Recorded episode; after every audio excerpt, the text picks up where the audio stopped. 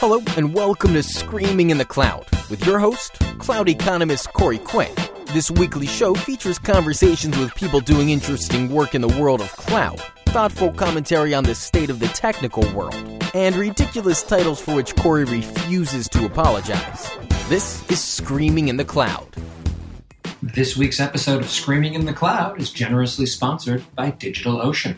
I would argue that every cloud platform out there biases for different things. Uh, some bias for having every feature you could possibly want offered as a managed service at varying degrees of maturity.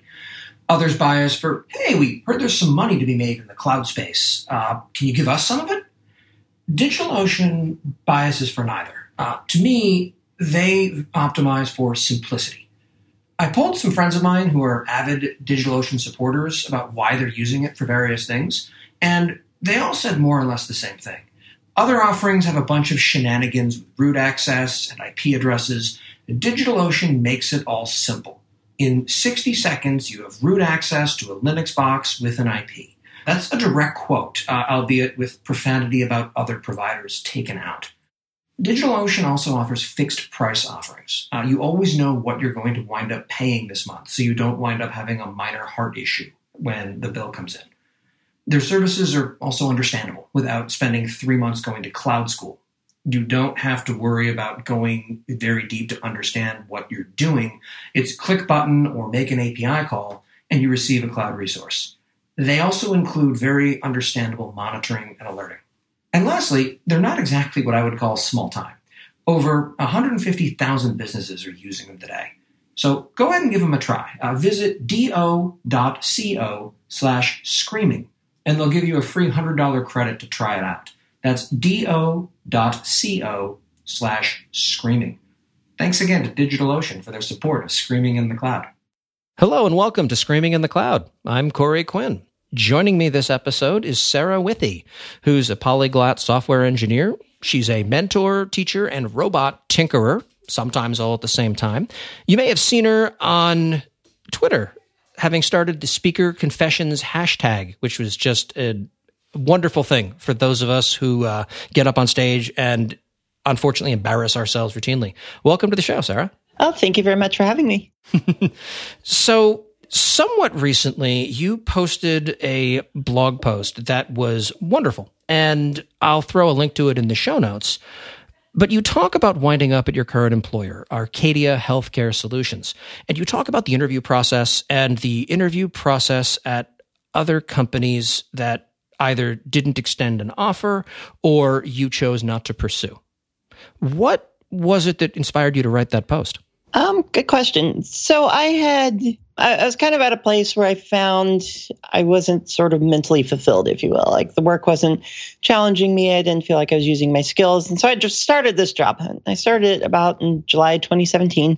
And I was kind of doing it behind the scenes while I was working and um, just told myself, you know what, this time I don't want yet another developer job. I want something awesome. I want like a cool resume boost or a big name tech company or something. I don't know. But I also thought I have a network big enough now or I know enough people in random cities all over the place that maybe I could just go by referrals from friends or something. In, in, or just general people I know. So I, I started down that path and um, ended up at some really amazing places. Like like the more I think about it, I'm, pretty proud of the fact that I've landed at on-site interviews at Google and Amazon and Square and you know different places like that. But I really kind of in the end, like I ended up telling my managers that I was job hunting eventually, and it ended up one of these things where you're just like, oh, well, I have a job and they know I'm looking, so there's no reason they're going to keep me. In fact, the opposite happened for me in that they said, you know what, we want to support you because we want you to land somewhere where you fit better. And that's an incredible move of support from an existing employer. It was absolutely weird and absolutely awesome at the same time because I, I like the director of HR knew, and even he said, like, we just want to be supportive of you. And I'm like, that is really weird. um, but but I mean, definitely really great. And so I, I, started going public and mentioning on Twitter, like like I was going somewhere for a job interview. I was going here and there, but I decided it wasn't smart to mention the companies. So one of the things as I was going through these interviews, like, wouldn't it be so cool if I just wrote this post? Like, look at all the cool places I've gone. But, you know, I, I never had any ending destination. I was just still interviewing and everything was just going left and right into the trash can. And it, it finally was when I had some really good interviews at a few places. And I'm like, I really should talk about like why Square had some really good interviews, whereas, you know, I didn't feel like Amazon really did. And not just that, but you know, in the end, when I finally got to Arcadia, I'm just like, this was a really good interview. I really enjoyed it. And you, you, you think of job interviews and you don't think, gee golly, this is fun. I want to do some more. You know, you really think like they're stressful and they're daunting. And you just like, do I have to do another one? Well, I don't have a job yet. I guess I do. And I really kind of wanted to talk about like there there are places that have more thoughtful processes and you don't feel like a giant miserable pile of rejection at the end. And I kind of wanted to talk about that, but also kind of like brag, like, hey, you know what? I finally found the job. I'm super happy. So that's sort of how the blog post came together. It was sort of this I kind of want to brag about these places, but I don't want to just brag. I, I really want to say there's some good that can come out of it. You, you, at your company can maybe take some of these ideas and um, take them to heart as you go into looking for candidates and talking to them.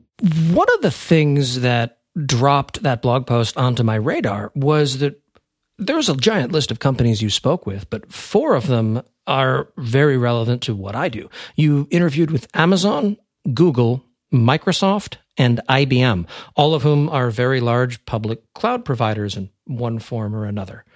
So I was wondering if you could I guess, compare and contrast how those four companies went about the interview process and I guess the, how it felt, respectively, between those different companies. Yeah. And, you know, they're all kind of your, I call them in capital letters, big name tech companies with the trademark sign after them. Um, and it was kind of interesting because they all have, in some ways, like really similar processes, but in some ways, like very different. Um, Google when they a recruiter came after me for them said and i just kind of decided like oh let's try it i don't have the foggiest idea how far i'll get into it i kind of did a little research and they hire for the type of position so i wanted to be a software engineer so they hired generically for a software engineer position but i knew ultimately if i made it that far they would put me on the uh, site reliability engineering team so from there they just asked like questions generically for software engineers. And if I didn't make it through that, then I wouldn't get any software engineer position anywhere. Um, whereas Amazon was kind of different in that I had an initial recruiter interview. And once I got past them and they thought I would be a good fit for Amazon in general, then teams started to come after me and I would interview with a specific team and then either get a yay or nay. And then if I got a nay, then I would still be possibly considered for other teams, which is kind of interesting because I ended up talking to about four different teams with them before I finally got far enough that um, I just didn't end up taking it or didn't end up getting the job. Uh, IBM, I don't know if this is typically how they do some of their stuff, but I interviewed specifically with a team.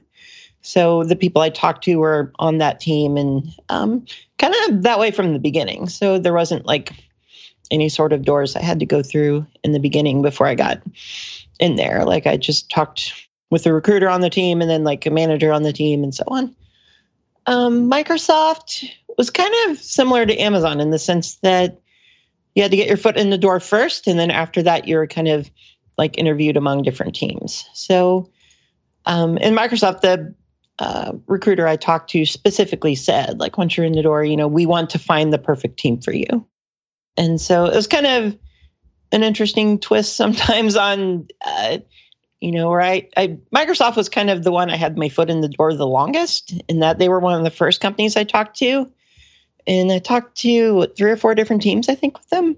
And still, I mean, I, I have a little bit of contact with the recruiter there. I probably need to email her and tell her I finally got a job. She might have read about that on the internet already. Uh, possibly. She did mention that she kind of did some research on me and knew I'd written some good blog posts. So, but yeah, so it's kind of, you know, in some ways it, it you know, they were all kind of the same. It just, it felt like 12,000 interviews. But in some ways, it was also kind of interesting that depending on the company and the process, I, I could still flop an interview and still be in the running, if you will.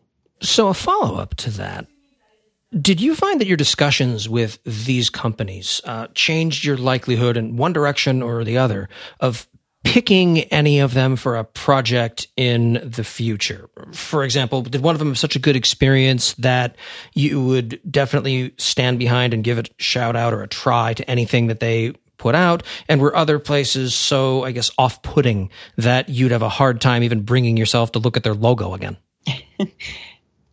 That is an interesting question. I, I, think a lot of people probably want to hear me say, "Oh, this interview is terrible. I'm not ever going to work for or use the product of that company again." And I don't think that's true. I think that's unfortunate. Mudslinging always uh, brings eyeballs and earballs. Uh, I'll do that on the next episode.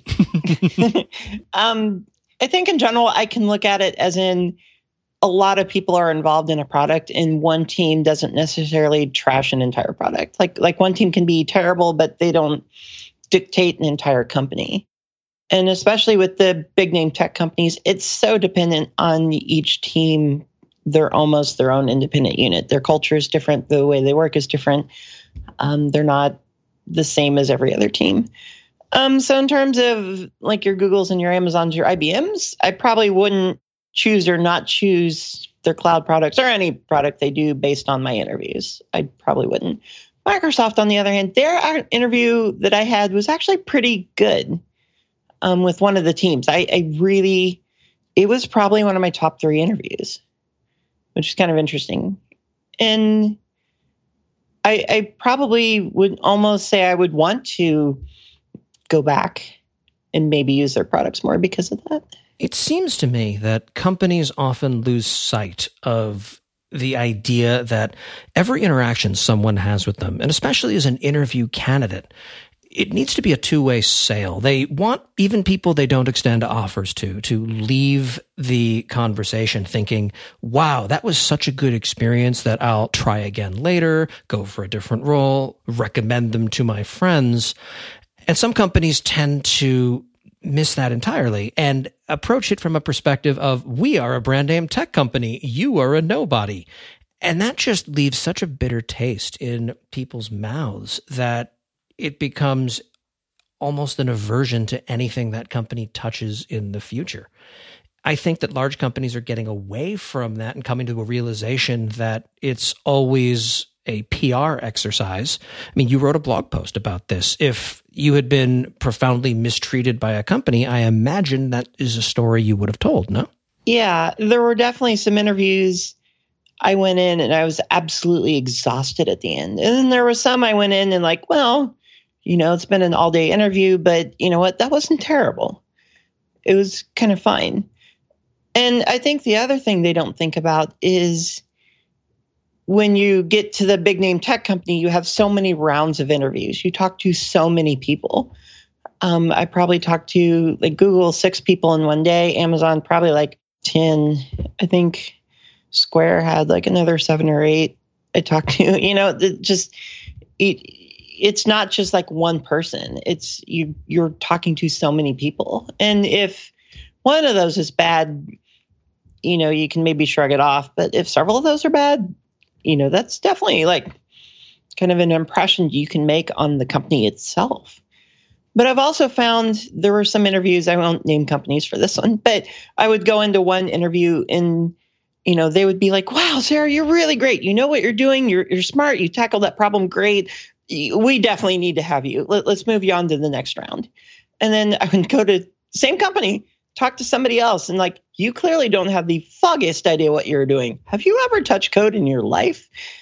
And i, I can't imagine that you know they're not training the interviewer people correctly. They're not holding the same kinds of standards for each level of interview things like that you know because i don't think somebody with an amount of experience like i do for instance i shouldn't have absolutely amazing 10 out of 10 stars. We need to hire you as soon as possible. And, you know, one out of 10 stars, you're terrible. Why did you even try and get here? It, it, there's no balance there. there. There's not, you know, I, I, feel like it's just kind of thrown up in the air, kind of popcorn style, and just like, eh, you know, we'll, we'll grade you however we feel like grading you. You've been a software engineer for 15 years at companies everyone's heard of. Let's double check that you know how to write a for loop on a whiteboard. Has, has never struck me as a high signal means of interviewing. There are people who would vehemently dispute that. I think you're right. Companies need to focus on having a process for this that can remain consistent over time. Mm-hmm. And there's been some like, hey, let's go over, you know, write this thing that detects if you have like two letters in a string that are matched together. You know, that's like a fairly simplistic problem, but then also have some that are like, let's build some really deep program that solves some really super quirky challenge that would really run in like into the six power time and you know but you you can't run it like that you have to find the way we would do it at big name tech companies simpler and those are drastically different levels of challenges.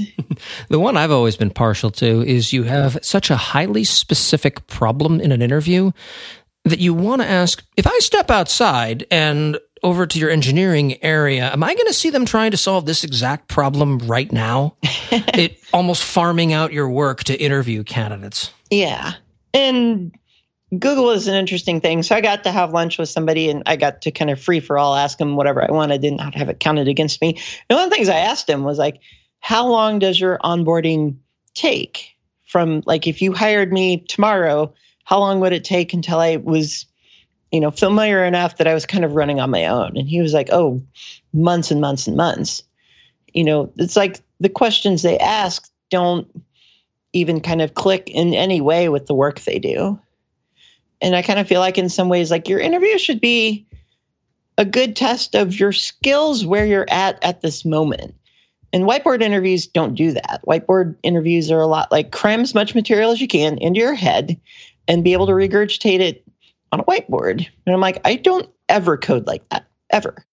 Why am I not in front of a computer with an IDE working in my natural environment? Because I think you would see I'm pretty good when you put me in my natural environment when you take me into a weird space where I'm not doing anything like I normally do, I, there's no way I could possibly do as good as I normally could. Well, I can't speak for your workflow any, but my preferred IDE is generally a whiteboard in front of a room full of very condescending people.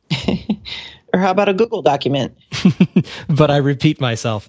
Yeah, exactly. so, something that you posted on your online resume jumped out at me as fascinating. Specifically, that you're currently focusing on learning both AWS and Azure. And the reason that that's interesting to me is that most people I sit down with and chat about technology for this podcast tend to be fairly steeped in cloud technology. You're an outlier in that you're you have a established set of technical credentials. You're obviously very competent but you're new to these platforms. What's it like coming from a software development background into a world where there's so much foundational knowledge that went into these things and history dating back 15 years that explains why these things are the way that they are. What's it like drinking from that fire hose? I think you just described tech in general. I, I, don't think we can ever be up to date on everything all the time you know like like we can only pick and choose a certain amount of things to be really really really experts in but you know that constantly changes and I, I grew up learning to program on the Commodore 64, and you know things have changed over time. And I've kept up with you know computers that have evolved, and nobody uses Commodore 64 Basic anymore. But you know, I've I found in my normal jobs I wasn't getting a lot of the cool trendy buzzwords anymore.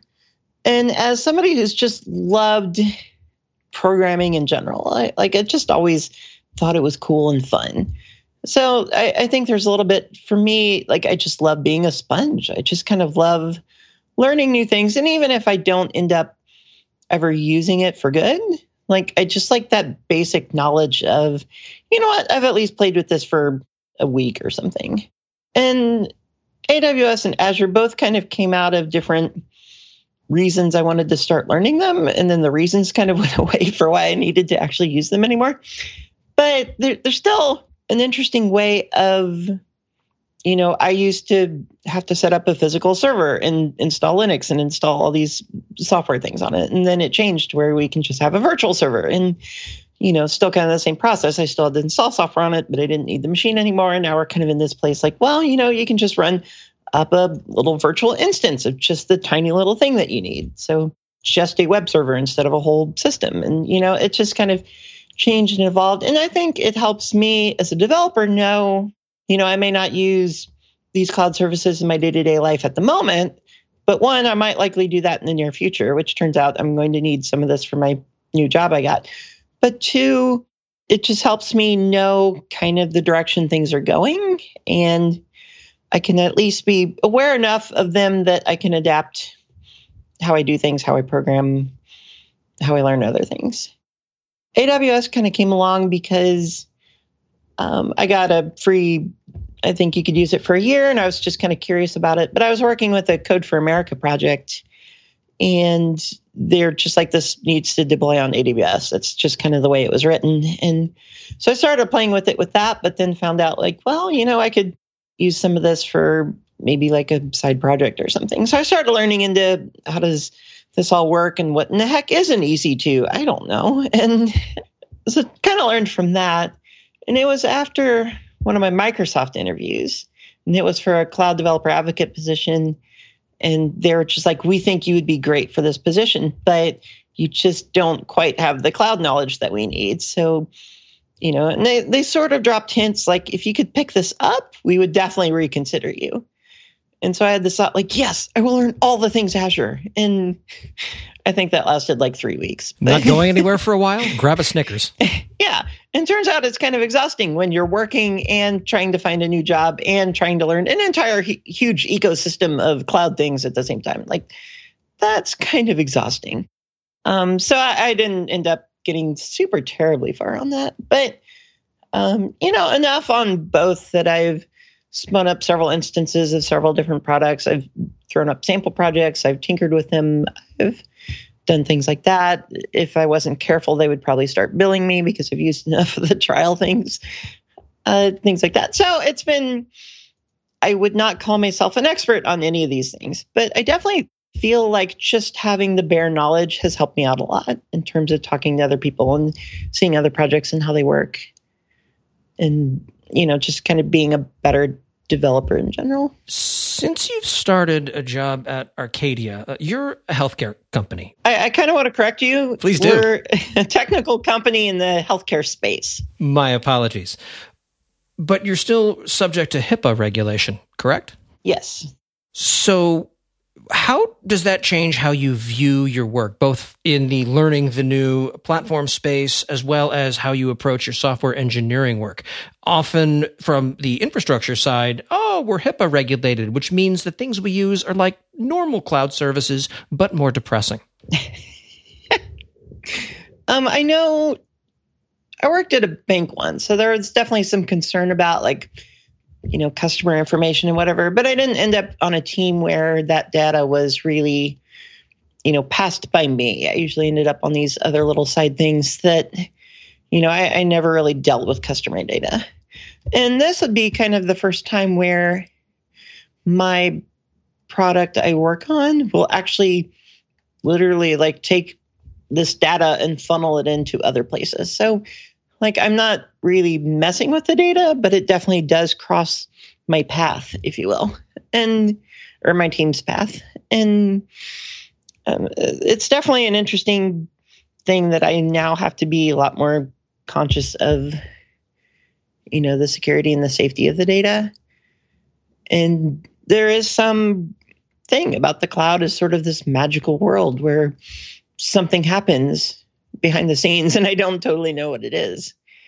Um, so I know I have to kind of learn a little bit how that works and just be more conscious of the, you know, healthcare data that we have.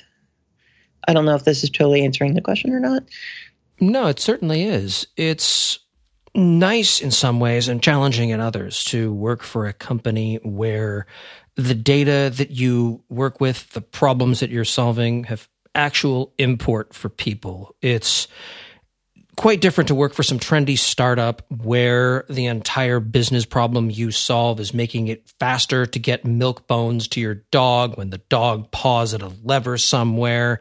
And wait, uh, just by saying that, I'm sure someone somewhere just raised an $8 million seed round for that exact thing. Hashtag business idea. Yeah. Exactly. So it's quite different when there's a real business and there are consequences tied to that. Do you find that having a background yourself as a teacher and a mentor to other people who are learning new things changes how you go about learning new technologies? Yeah. I'm so when I was in uh, my university, I ended up teaching some C++ labs and then eventually ended up teaching one of the lecture classes because one of the adjuncts dropped out at the last minute and they were just like, Hey, Sarah, you can do this. Why don't you come teach this class? So I sort of got thrown into it. Here, catch. You've been voluntold. exactly. Um, it, it was good. It, it's kind of awesome to say I was the only undergrad that taught an undergrad class. And through that, one of the things I learned is that, you know, you kind of expect you can just throw a book at people and like, here, learn, go. And they don't like that's everybody learns slightly differently. And I found well, partly found, partly they told me that some of the learning styles, there's definitely a visual one where seeing pictures, seeing examples, seeing things like that, you know, resonate with people more. There's the kind of auditory way. So hearing people explain things, you know, like the visual may not work for you, but just hearing people talk about it, hearing people explain things, you know, in words is a lot more helpful.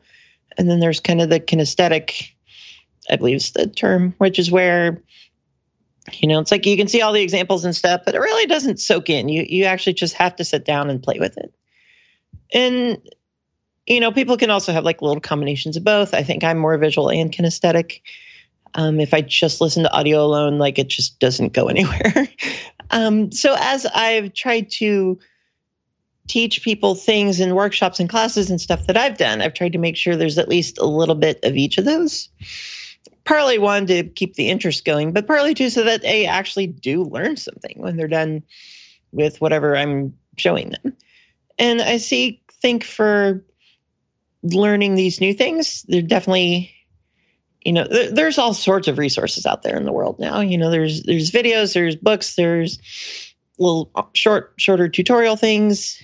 Um, sometimes the products themselves have little tutorials in them too.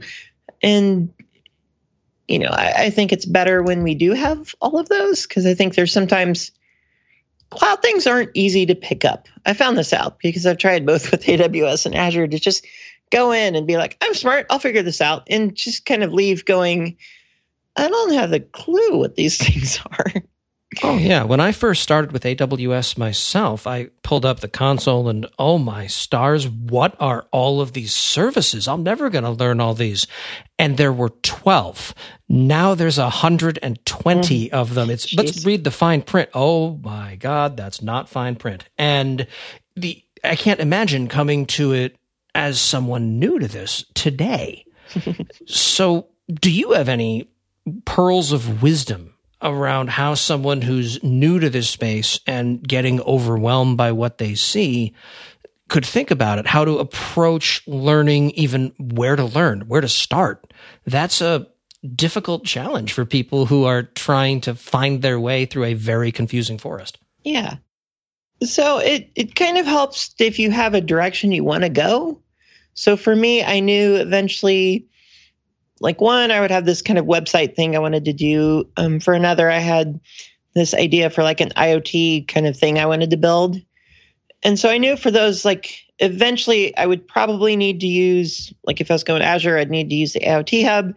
Um, turns out that needed to use service queues, so I'd have to learn that. And then, you know, if I hooked it up to like a Raspberry Pi, there's a Raspberry Pi IoT edition of Windows that I have to install, and that has to connect to Azure. So I knew there's these pieces, but obviously those would be really difficult to probably start on.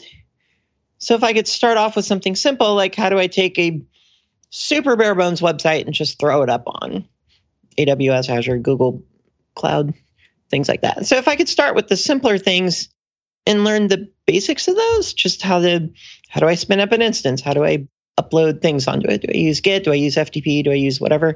Those kind of help the whole thing make more sense because they're not, like we just said, the clouds are not easy to use right off the bat. AWS, I think, was just overwhelmed at terminology and just all the abbreviations. What in the heck is an EC2 or an S3 or a blah, blah, you know? Oh, if you ever want to destroy Amazon as a company, all you have to do is give them a puppy and tell them it's their responsibility to name it. That will paralyze them for six months. I love that. And like as I jumped into Azure, I'm like, oh, all this stuff makes sense. But as I started to configure things, like I don't have the idea what a resource group is. Is this important? Or is this just a name? And some of these things had to be unique to me, and some of them had to be unique to the world. Like, how do I come up with a name that nobody else in the entire planet has used before? Uh, that's fun or something. And, you know, it's like once I found the basic tutorials of bare bones website, launch it, you know, get some code on it, you know, like git push or whatever. It, eh, the whole thing made a lot more sense because a lot of the configuration is just kind of fairly standard throughout the entire product, but you know, just overwhelming at first. So if you can get over the first big hurdle, everything else makes a heck of a lot of sense. I think all the IoT stuff I was trying to learn with Azure, you know, I, I could just kind of dive in and almost not need tutorials anymore. Once I knew the basics of just like how do I spin up a database, how do I spin up a web service, how do I all these things. I mean, I still did need the tutorial, but like I was skimming a lot more than reading. Or in the beginning, I was just like, I don't know what I'm doing. Where's my teddy bear? Yeah, there's always been a fun trick that I've been able to play on people, which is I will make up an AWS service and some fictitious thing that it does, and people would not question me on it. The, the tipping point came when I'm now able to do that to AWS employees. Oh my gosh. It's too broad and vast. One of the uh, tips that I like to give people is just focus on the things that are directly relevant to what you're working on and don't worry about the rest. You'll get there when the time comes. Some services go incredibly deep and are vast and will take weeks. Others you can pick up in a couple hours because it doesn't matter all that much. Yeah. And I mean, the idea of the cloud is that it's worldwide. It's, you know, kind of this magical infinite size of power and space and all these things. And you can't have like you almost can't make that simple. It, you just can't do it. And so, you know, that unfortunately ends up the configuration is complex and the numbers are number of different service points you have is complex. And so yeah, definitely like you said, just you have to kind of start super simple. And once you can get over that, you know, bare minimum, then the rest of it will make a lot more sense and can slowly pick those up better. But I definitely don't recommend doing what I did and sort of diving into multiple multiple clouds at the same time.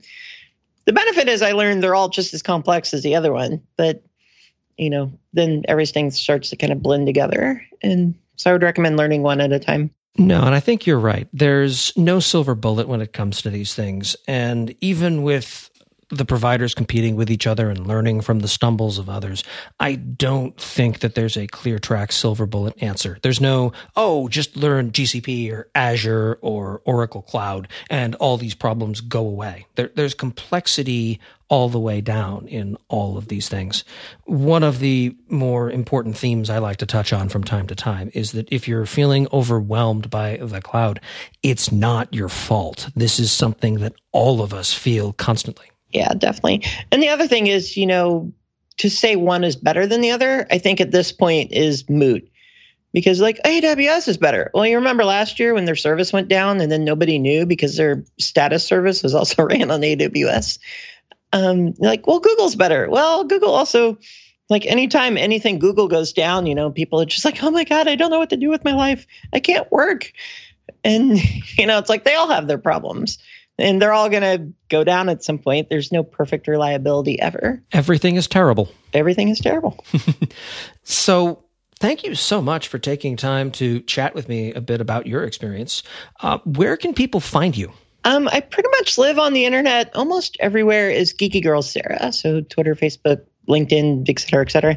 Um, you can also geekygirlsarah.com is my blog, and you can check that out. I don't feel like I ever write anything of super use, but apparently every so often I have something that comes along that's kind of awesome. Like the, I got a new job post that I just wrote.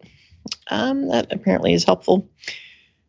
And um, yeah, I, I love connecting with people. I am not just one of those like people that tweets a whole bunch of things. I like asking questions and engaging with people. So definitely come find me, send me a tweet. I'll definitely get back to you. And I'll throw links to all those things in the show notes. Thank you all for listening. And thank you for coming, Sarah. Thank you very much. My name is Corey Quinn. This is Screaming in the Cloud. This has been this week's episode of Screaming in the Cloud. You can also find more Corey at screaminginthecloud.com or wherever fine snark is sold.